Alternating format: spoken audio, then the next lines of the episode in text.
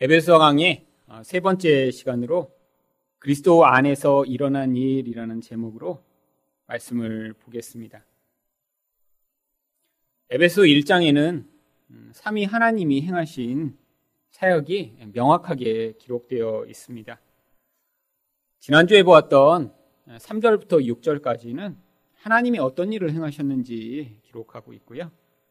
오늘 보게 될 7절부터 10절까지 말씀은 예수님이 행하신 일에 대해서 기록을 하고 있습니다.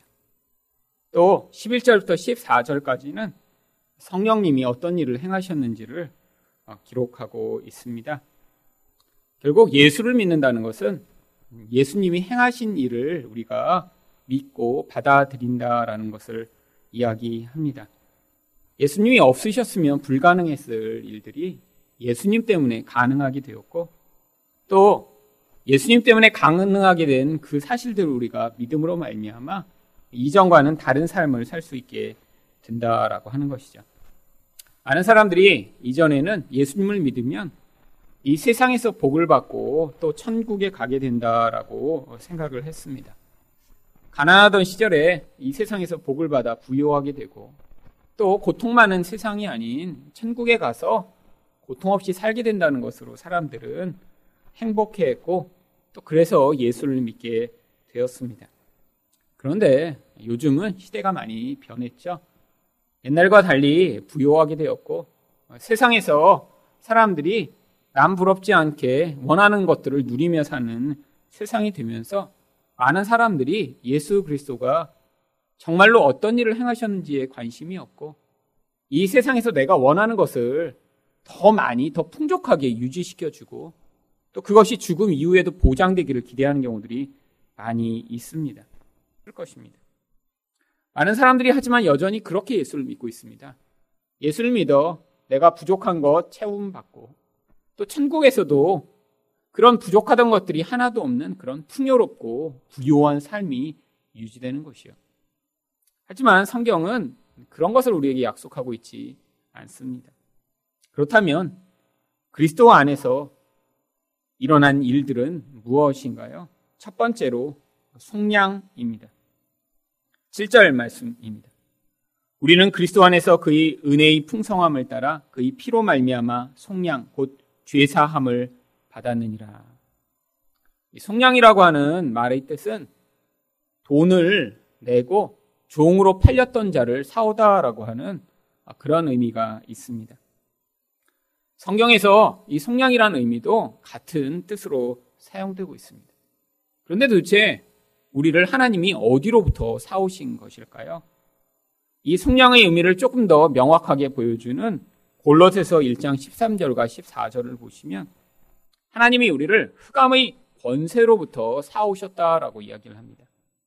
그가 우리를 흑암의 권세에서 건져내사 그의 사랑의 아들의 나라로 옮기셨으니 그 아들 안에서 우리가 속량 곧 죄사함을 얻었도다. 흑암의 권세라고 하는 것이 무엇인가요? 바로 인간이 죄를 지으면 그 죄 때문에 마귀의 노예가 되고 그래서 마귀처럼 살아가다가 결국 죽게 되는 죄와 마귀와 사망의 권세를 합쳐서 흑암의 권세라고 이야기를 하는 것입니다. 그런데 하나님이 우리를 예수 그리스도의 보혈로 그 어둠의 세상으로부터 사오셨다라고 합니다. 이 흑암의 권세에 매여 있는 자는 결국 마귀의 노예가 되어 마귀처럼 살 수밖에 없습니다. 그래서 요한일서 3장 8절은 죄를 짓는 자는 마귀에게 속한다라고 이야기를 합니다. 이 속한다는 것은 노예처럼 그에게 소속되어 그가 시키는 삶을 살아가며 결국 마귀와 같은 영향력을 미치게 된다라고 하는 것이죠. 그럼 마귀와 같은 영향력을 미치고 마귀처럼 살아가는 삶은 어떤 삶인가요? 예수님께서는 그런 삶이 바로 마귀의 자식과 같은 삶을 사는 것이라라고 이야기를 합니다. 요한복음 8장 44절은 너희는 너희 아비 마귀에게서 났으니 너희 아비 욕심대로 너희도 행하고자 하느니라. 그는 처음부터 살인한 자여 진리가 그 속에 없으므로 진리에 서지 못하고 거짓을 말할 때마다 제 것으로 말하나니 이는 그가 거짓말쟁이요 거짓의 아비가 되었습니다. 마귀의 특징이 바로 명확하게 두 가지로 나타납니다. 첫 번째는 그 마귀의 욕심대로 살아간다는 것이죠. 왜죠? 하나님의 생명에서 단절되었기 때문에 결국 그 내면의 욕망을 따라 자기가 원하는 그 욕망을 이루고자 끊임없이 살아가는 인생이 된다는 것입니다. 또한 내가 원하는 것을 얻지 못하게 될까봐 두려움에 사로잡혀 살아가는 결국 욕망과 두려움이 노예된 삶이 바로 마귀의 자식과 같은 삶입니다. 또 한 가지 특징은 진리를 거부하여 결국 진리가 아닌 거짓에 매어 살아간다라고 하는 것입니다. 마귀가 세상 사람들이 살아가게 만드는 그 세상의 문화, 결국 다른 사람들이 살아가는 방법을 따라 끊임없이 살아가며 그것이 성공하는 삶, 그것이 행복한 삶이라고 착각하고 그 착각과 거짓말에 속아 죽을 때까지 진리를 받아들이지 못하는 삶을 살게 되는 것. 이것이 바로 마귀와 같은 삶을 사는 것이죠. 얼마나 마귀와 같은 삶을 사는지 예수님은 그것을 마귀의 자녀라고 이야기를 하고 계신 것입니다. 결국 이렇게 마귀의 노예된 자는 나중에 어떠한 결국에 이르게 되나요? 사도행전 13장 10절을 보시면 이렇게 예수를 믿겠다라고 찾아왔던 마법사 시몬을 향해 베드로가 이렇게 이야기를 합니다. 이르되 모든 거짓과 악행이 가득한 자요 마귀의 자식이요 모든 의 원수요 주의 바른 길을 굳게 하기를 그치지 아니하겠느냐 결국에는 하나님의 일을 방해하며 거짓말과 악행과 의 원수된 삶을 살아가는 결국 하나님의 반대되는 그런 인생을 살 수밖에 없는 것이 인간이라고 하는 것입니다.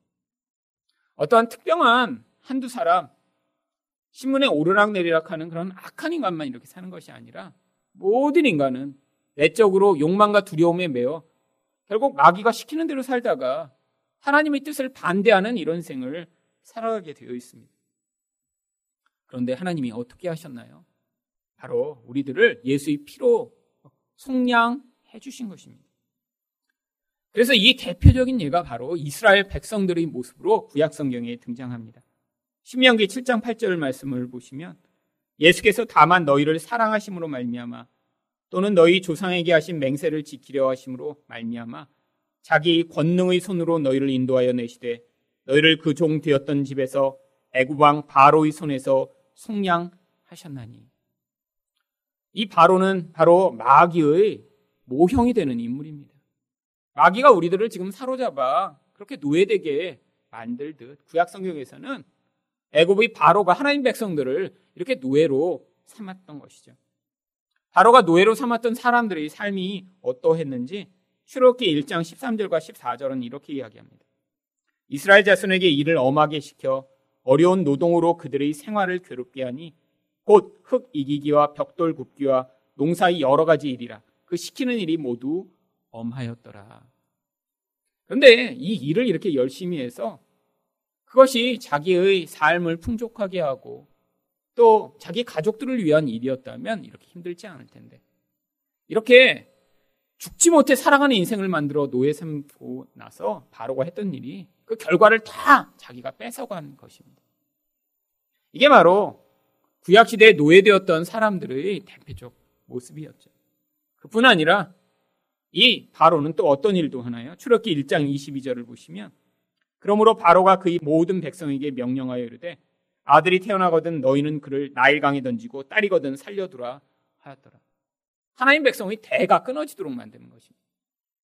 여러분 이게 바로 지금도 마귀의 노예된 사람들이 하나님 백성을 향해 행하고 있는 일입니다. 세상에서 하나님의 백성들이 늘어나지 못하도록 계속해서 방해하고 협박하고 나쁜 소문을 내고 비웃고 손가락질을 하는 것이요.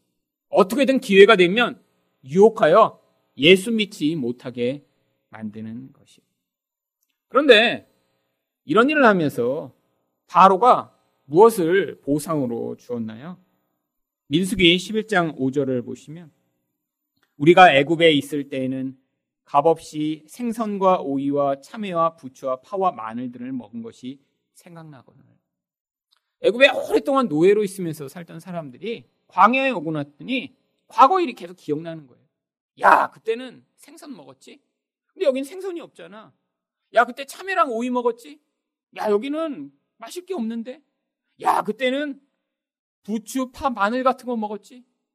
이런 건데 이 음식들이 어떠한 음식들인가요? 인간은 단백질을 먹지 못하면 결국 힘을 쓸 수가 없습니다.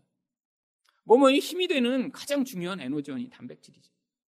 그래서 바로가 힘든 일을 시키려고 단백질 공급원인 생선을 먹인 것입니다. 나일강에서 생선은 쉽게 잡을 수 있었거든. 오이와 참외는 왜 줬을까요? 사실 물이 귀한 곳, 더운 곳에서 이 오이와 참외는 갈증을 이겨서 또 열심히 일하게 만들려고 준 것이죠. 마치 지금 산에 올라갈 때 목마르면 오이 챙겨가서 먹듯이요. 사람들이 열사병이 쓰러지지 않고 계속 일하라고 오이 참외 준 것입니다. 부추와 파와 마늘은요, 다 향신료입니다. 자극적인 힘을 더해서 고통을 이겨낼 수 있도록요. 힘을 내서 그 과정을 지내도록. 다뭐 하는 거예요? 더 힘든 노동을 더 고통을 잊으며 일할 수 있도록 만들어낸 그런 도구들이었던 것이죠. 그런데 왜 이것들을 이스라엘 백성이 광야에서까지 가서 기억하는 것이죠? 이들은 지금 속아 넘어간 것입니다. 여러분 이게 그냥 주어진 게 아니에요. 근데 그들은 뭐라고 얘기하죠? 값없이 주어졌다. 값없이. 아니요. 그들의 생명을 대가로 고통을 대가로 바로가 준 것이고요. 그리고 그 결과를 다 바로가 뺏어갔습니다. 그런데 사람들이 애굽 생활에 익숙해져서 노예 근성이 그 영혼에 깊이 뿌리내리니까 아 그때 그것이 좋았다라고 기억하는 것입니다. 하나님이 주시는 이 만나의 생명만으로 만족하지 못하는 것이죠. 세상에서 끊임없이 이 세상의 깊이 물들고 나면 많은 성도들 가운데도 이와 똑같은 반응들을 보입니다. 물론 과정 가운데 아, 이 세상에서 내가 그렇게 쾌락으로 누리던 것이 잘못된 것이구나 깨닫는 사람이 있죠. 그리고 그것을 벗어나려고 애쓰기도 하고요. 또 그것에서 벗어나 옛날에 내가 이렇게 한때는 놀았지만 지금은 예수 안에서 이렇게 새로운 즐거움을 가졌다라고 하는 사람도 있지만 어떤 사람들 가운데는 여전히 과거의 그 세상의 쾌락의 맛을 세상의 노예된 삶을 예수 믿으면서도 기뻐하고 즐거워하며 거기서 벗어나지 못하는 사람도 많이 있습니다. 많이 있습니다.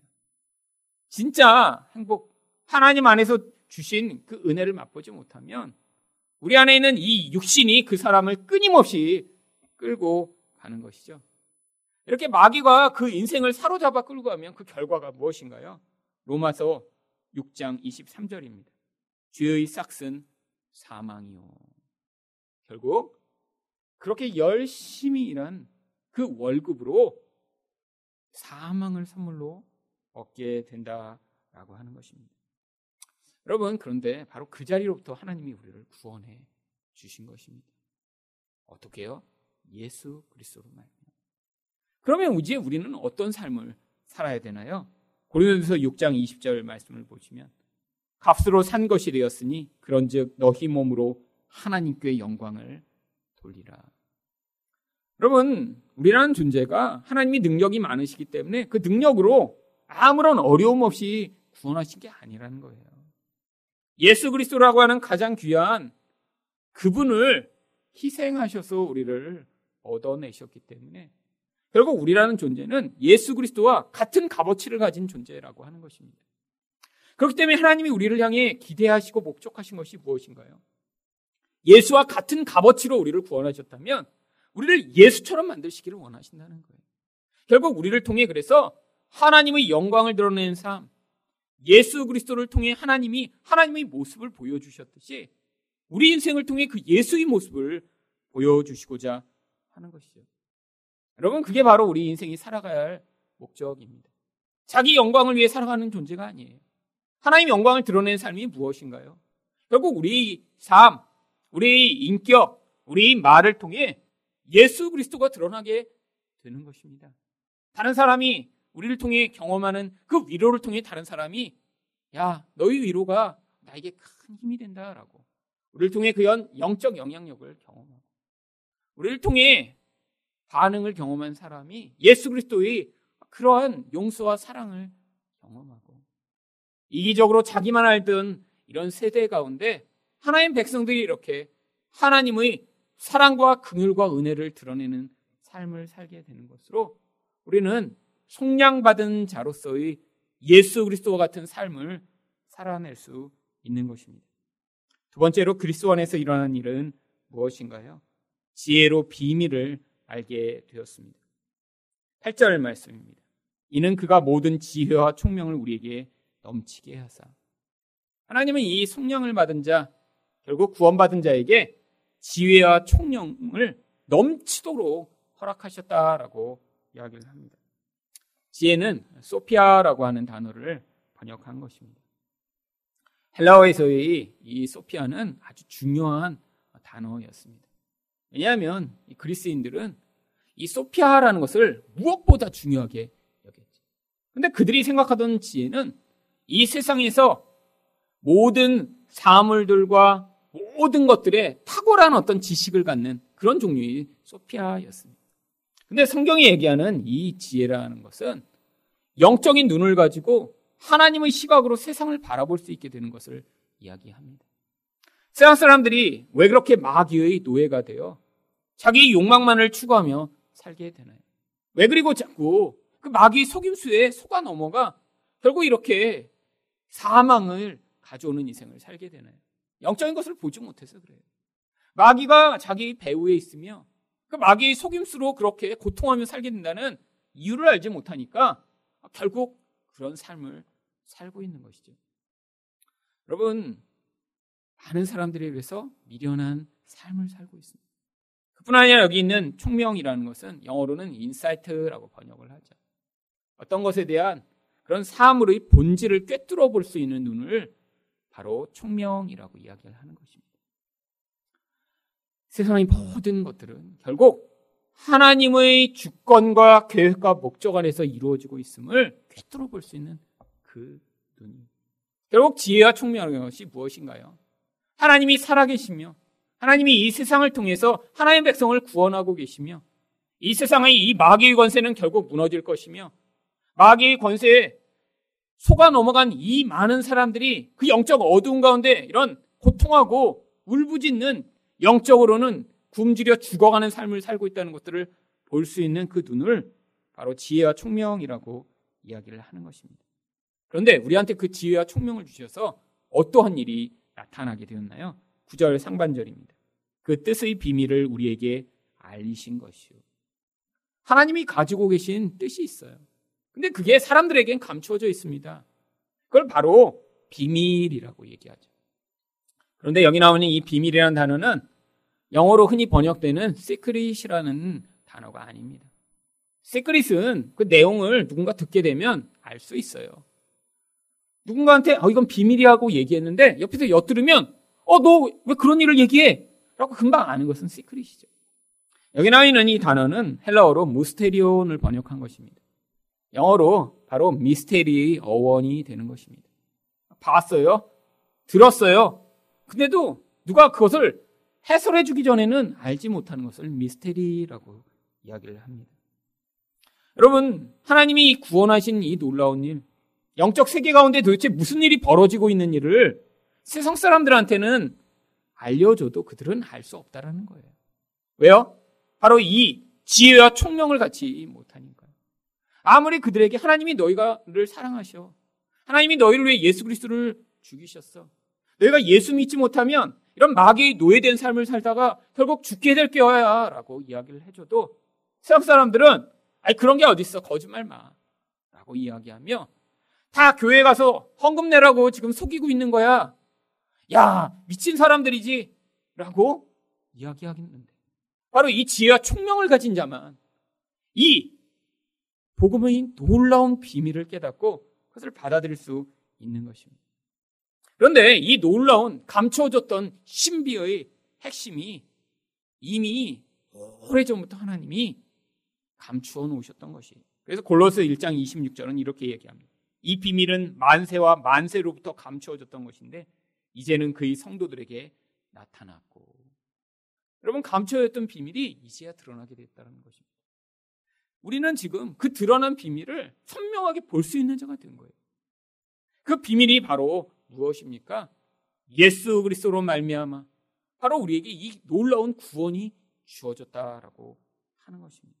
그래서 그 비밀을 9절 하반절은 그의 기뻐하심을 따라 그리스도 안에서 때가 찬 경륜을 위하여 예정하신 것이니 바로 예수 그리스도 안에 있는 경륜이라고 이야기를 하는 것입니다. 이 경륜이라고 하는 단어는 영어로는 administration이라고 번역을 하는 단어입니다. 대학교에 가면 administration office라고 있어요. 근데 한국말로 번역을 하면 아주 쉬운 단어입니다. 행정실을 administration office라고 불러요. 이 경륜이라는 단어를 그래서 쉽게 번역하면 하나님의 행정이라는 뜻입니다. 행정이 무엇인가요? 일 처리하는 방식, 그래서 행정이라고 부르는 거예요. 하나님만이 하나님의 그 행하시는 어떤 일의 방식이 계시다라는 거예요. 마치 사람이 어떤 일을 하고 나면 어 저건 누구의 건축물이네? 어떤 특정한 사람의 일하는 방식이 있듯이 아니 어떤 화가가 그리고 나면 어 저건 피카소네? 알 수 있듯이 하나님이 일을 행하시면 그건 하나님만의 방식이기 때문에 너무 선명하게 하나님 것이라고 알게 되는 것 그걸 경륜이라고 부르는 거예요. 그런데 이전에는 이 지혜와 총명이 온전하게 오지 않았기 때문에 사람들이 하나님이 어떻게 일하시는지 몰랐어요. 심지어는 그래서 예수 그리스도가 오셨는데도 그분이 하나님이신지 사람이 알 수 없었고요. 아니 나중에는 예수님이 십자가에 달려 돌아가시니까 예수님을 따라다녔던 제자들까지도 놀라서 다 도망가 버렸습니다. 하나님이 어떤 방식으로 일하신다는 거죠? 십자가의 방식으로 일하신다는 거예요. 여러분 지금도 마찬가지입니다. 예수를 믿으면 어떤 복을 받게 되나요? 사람들이 원하는 그런 방식이 아니라는 것입니다. 그래서 예수를 진짜 믿는 게 쉬운 게 아니에요. 왜요? 예수님을 진짜 믿으면 내가 세상에서 원하던 모든 방식이 아니라 하나님의 십자가의 방식이 우리 안에 찾아와 이전에는 불가능하던 바로 그런 자기 부인과 십자가를 따라가는 삶으로 인도해 나가시기 때문이죠. 그런데 바로 그 십자가의 방식이 지금 드러나게 되었다는 것입니다. 그래서 이 경륜을 예전엔 감춰져 있었다라고 해서 비밀의 경륜이라고 부릅니다. 에베소 3장 9절입니다. 영원부터 만물을 창조하신 하나님 속에 감추어졌던 비밀의 경륜이 어떠한 것을 드러내게 하려 하심이라.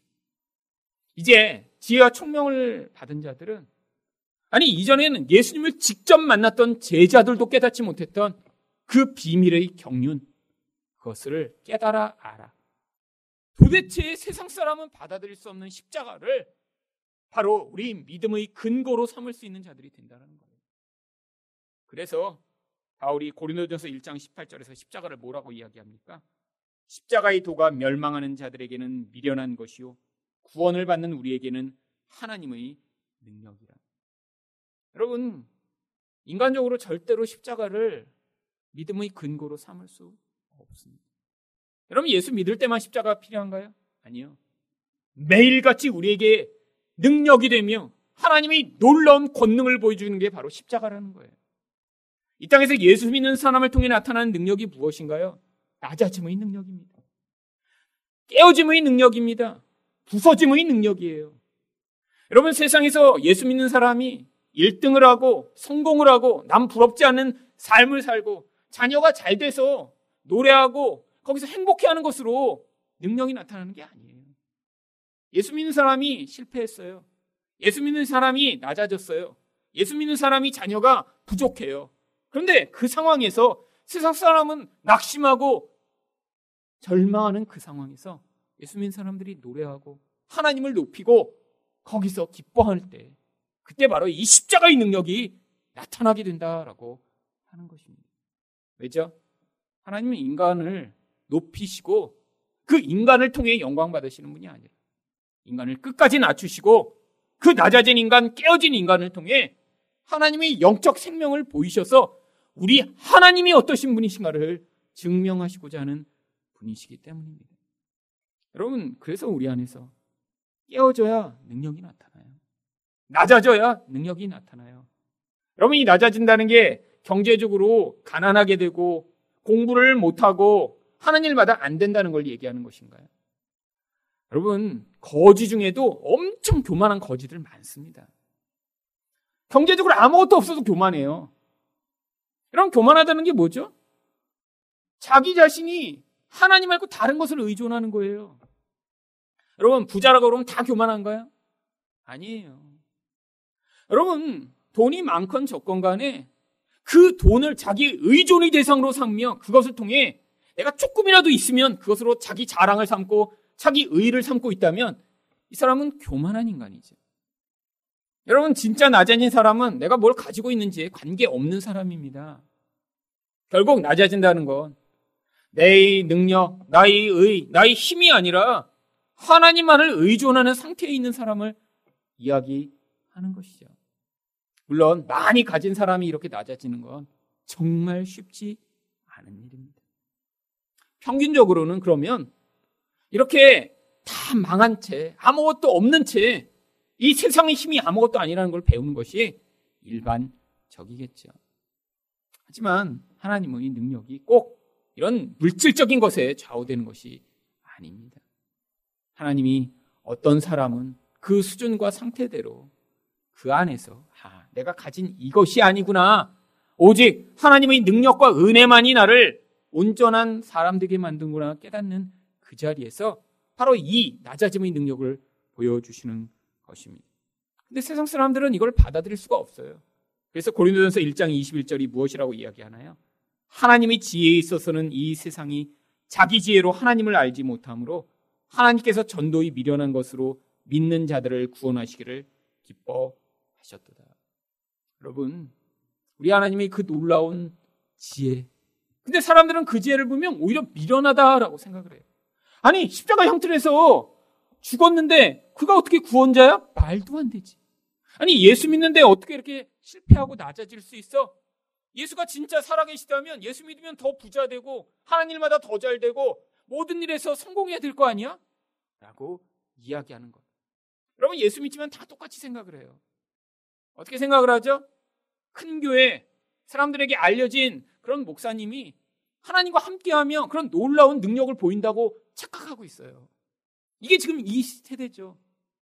여러분 개척교회하고 모이는 사람이 얼마 없다면 뭐라고 생각하나요? 하나님의 능력이 부어지지 않고 그가 바로 이렇게 놀라운 권능이 없어서 그렇다라고 생각을 하죠. 여러분, 예수 믿으면서 사람들이 정말 십자가가 무엇인지 깨닫지 못하고 있습니다. 예수의 길을 살기 거부하는 것이죠. 그런데 참 십자가를 믿는 자들은 어떠한 삶을 살아가나요? 고린도전서 1장 23절과 24절입니다. 우리는 십자가에 못 박힌 그리스도를 전하니 유대인에게는 거리끼는 것이요 이방인에게는 미련한 것이로되 오직 부르심을 받은 자들에게는 유대인이나 헬라인이나 그리스도는 하나님의 능력이요 하나님의 지혜니라. 여러분, 이 십자가만이 유일한 하나님의 능력이라는 거예요. 여러분, 우리 인생 가운데 여전히 우리가 돈으로 해결하고 싶고, 나의 능력으로 해결하고 싶고, 하나님을 믿지 못하고 그런 세상의 방법을 가지고 해결하고 싶은 때가 얼마나 많은지요. 우리는 그래서 끊임없이 예수 그리스도를 더 깊이 의존해야 하는 것입니다. 마지막으로 그리스도 안에서 일어난 일은 무엇인가요? 통일이 일어났습니다. 10절 말씀입니다. 하늘에 있는 것이나 땅에 있는 것이 다 그리스도 안에서 통일되게 하려 하심이라. 하늘에 있는 것은 무엇을 얘기하나요? 영적 세계를 이야기합니다. 땅에 있는 것은 이 육적 세계를 이야기하죠. 여기 있는 이 통일을 되다라고 하는 아나케팔라요라고 하는 단어는 아주 중요한 의미를 가지고 있습니다. 이 통일되다는 건 종합되고 완성되다라는 뜻이죠. 근데 도대체 뭐가 그리스도 안에서 이렇게 통일된 거죠? 영적인 것과 육적인 것이 어떻게 이렇게 연결된 것인가요? 바로 인간의 죄로 말미암아 하나님의 영역과 인간의 영역이 단절돼서 인간이 바로 그 죄에 사로잡혀 있는 상태가 통일되지 못한, 연결되지 못한 상태인 것입니다. 그러니까 그 죄가 결국엔 마귀의 통치 아래에 인간들을 살게 만드는 그 무서운 영향력을 가져온 게된 것이죠. 인간이 아무리 선을 쌓아도, 아무리 노력해도 그것이 오히려 인간을 더 파괴하는 그런 결과를 가져온 것입니다. 여러분 사실 기독교에서 이 은혜가 주도하는 종교라 그렇죠. 사실 종교적으로 훨씬 더 열심을 내는 분들, 훨씬 더 선행을 쌓고자 애쓰고 노력하는 분들은 사실 불교나 힌두교 교인들입니다. 여러분, 기독교 목회자들 가운데도 사실 성철 스님과 같은 그런 깊은 자기 수양과 수련의 경지를 가진 분은 찾아보기가 어려워요. 아무리 목사님이 열심히 기도한다 그래도 5년, 5년, 6년 동안 자리에 눕지도 않고 앉아서 기도하는 분 있을 수 없습니다. 여러분, 근데 그런 분들은 그렇게 살아요. 세상에서 욕심내고 세상에서 그렇게 남과 부딪히지 않고자 결혼도 하지 않고요. 10년 살생도 안 해서 풀만 먹고 사시고요. 훨씬 더 삶이 그래서 깨끗할 수 있습니다. 물론 가짜들도 많지만요. 여러분, 그런데 그런 깊은 선행, 세상 사람들은 따라올 수 없는 그런 노력을 기울여도 그 끝이 무엇입니까? 나중에 성철 신님이 돌아가시면서 한 말이 내가 만인을 속였다라고 이야기하며 죽었습니다. 여러분, 결국 만인을 속이고 자기도 속아 넘어가고 그리고 지옥에 떨어지는 인생이 이렇게 인간이 최선을 다해 산 인생의 결국이죠. 여러분, 성철 스님은 얼마나 살아서 그렇게 열심히 수행을 했는지 살아있는 부처라고 불리는 성불이라고 불렸던 분인데 그 결국이 지옥에 떨어지고 끝인 거예요. 내가 그래서 수없이 많은 남녀를 지옥의 불구덩이로 끌고 가는구나 라고 하며 성철이 죽었어요. 여러분, 이게 바로 인간의 최선이 만들어낸 결국입니다. 왜요? 영적 생명이 단절됐으니까요. 육적으로는 아무리 노력을 하고 그렇게 애를 써도 육적인 건 육적인 결국밖에 만들어낼 수 없는 것이죠. 그런데 무슨 일이 벌어졌나요? 이제 이 나뉘어졌던 하나님의 영역과 땅의 영역이 연결된 것입니다. 하나 된 것이죠. 여러분, 이 통일되다라는 단어가 아나케 팔라요라고 말씀드렸는데, 맨 앞에 나오는 접도인 이 아나라는 단어는 원래 다시라고 하는 뜻을 가지고 있습니다. 뭐가 다시 이루어진 거죠? 원래 하나님이 맨 처음 창조 때 만들어 놓으셨던 그 상황이에요. 에덴 동산에서 하나님과 아담이 같이 대화하며 거닐며 세상이 모두 그 창조의 질서 안에서 하나님이 인간 안에 주신 그 생명으로 말미암아 모든 만물이 다스림을 받던 그 상황이요. 하나님께 절대 복종하며 아담이 자기 아내를 자기 몸처럼 사랑하며 모든 세상을 통치하던 그 상태. 예수 그리스도로 말미암아 일이 가능하게 된 것입니다. 어떻게요? 이제는 하늘의 영역과 땅의 영역이 연결되고 통일되면서 그 하늘의 생명이 우리에게 성령으로 부어져 하나님 말씀에 순종하며 자기를 부인하는 인생을 통해 이젠 하나님의 뜻에 따라 세상 가운데 예수 그리스도의 모습을 드러내며 세상을 이렇게 섬기고 사랑할 수 있는 그런 사람들이 나타나기 때문이죠. 예수 그리스도가 없으셨으면 우리는 여전히 그 하늘의 영역과 단절돼서 이 땅의 영역에서 욕망에 매여 아무리 최선을 다해도 결국에는 자기 자신도 지옥으로 달려가며 많은 사람들을 지옥으로 이끌고 가는 인생으로 살다 끝났을 텐데 이제는 그 생명으로 말미암아 우리도 하늘 생명을 누릴 뿐 아니라 우리를 통해 그 예수의 모습을 드러내는 하나님 영광을 보여주는 삶이 가능해진 것입니다. 예수님 덕분에 무슨 일이 벌어졌나요? 속량으로 말미암아 마귀와 죄와 사망으로부터 구원을 얻게 되었습니다. 예수님 덕분에 바로 이 놀라운 지혜와 총명을 얻게 돼서 이 세상을 살아가면서도 영적인 시각과 안목으로 세상 가운데 벌어지는 그 십자가의 비밀을 보며 살 수 있는 자가 되었고요. 예수님 덕분에 이렇게 영적으로 통일된 그 생명을 얻어 세상 가운데 하나님의 영광을 드러내는 삶이 가능해진 것입니다.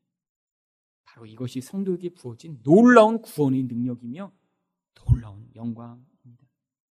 옛날 사람들이 알지 못했던 바로 이 땅에서 단순히 복받고 천국 가는 정도의 인생이 아니라 마귀처럼 살 뻔한 자가 예수처럼 살게 되고 장님처럼 살 뻔한 자가 밝은 눈을 가지고 비밀을 보며 세상 가운데 이렇게 육적인 인생으로 끝날 뻔한 인생들이 영적 생명을 드러내는 인생이 된 이것이 바로 예수님으로 말미암는 놀라운 축복임을 기억하시고 바로 이런 하나님의 아들과 같은 인생을 사시는 여러분이 되시기를 예수 그리스도 이름으로 축원드립니다.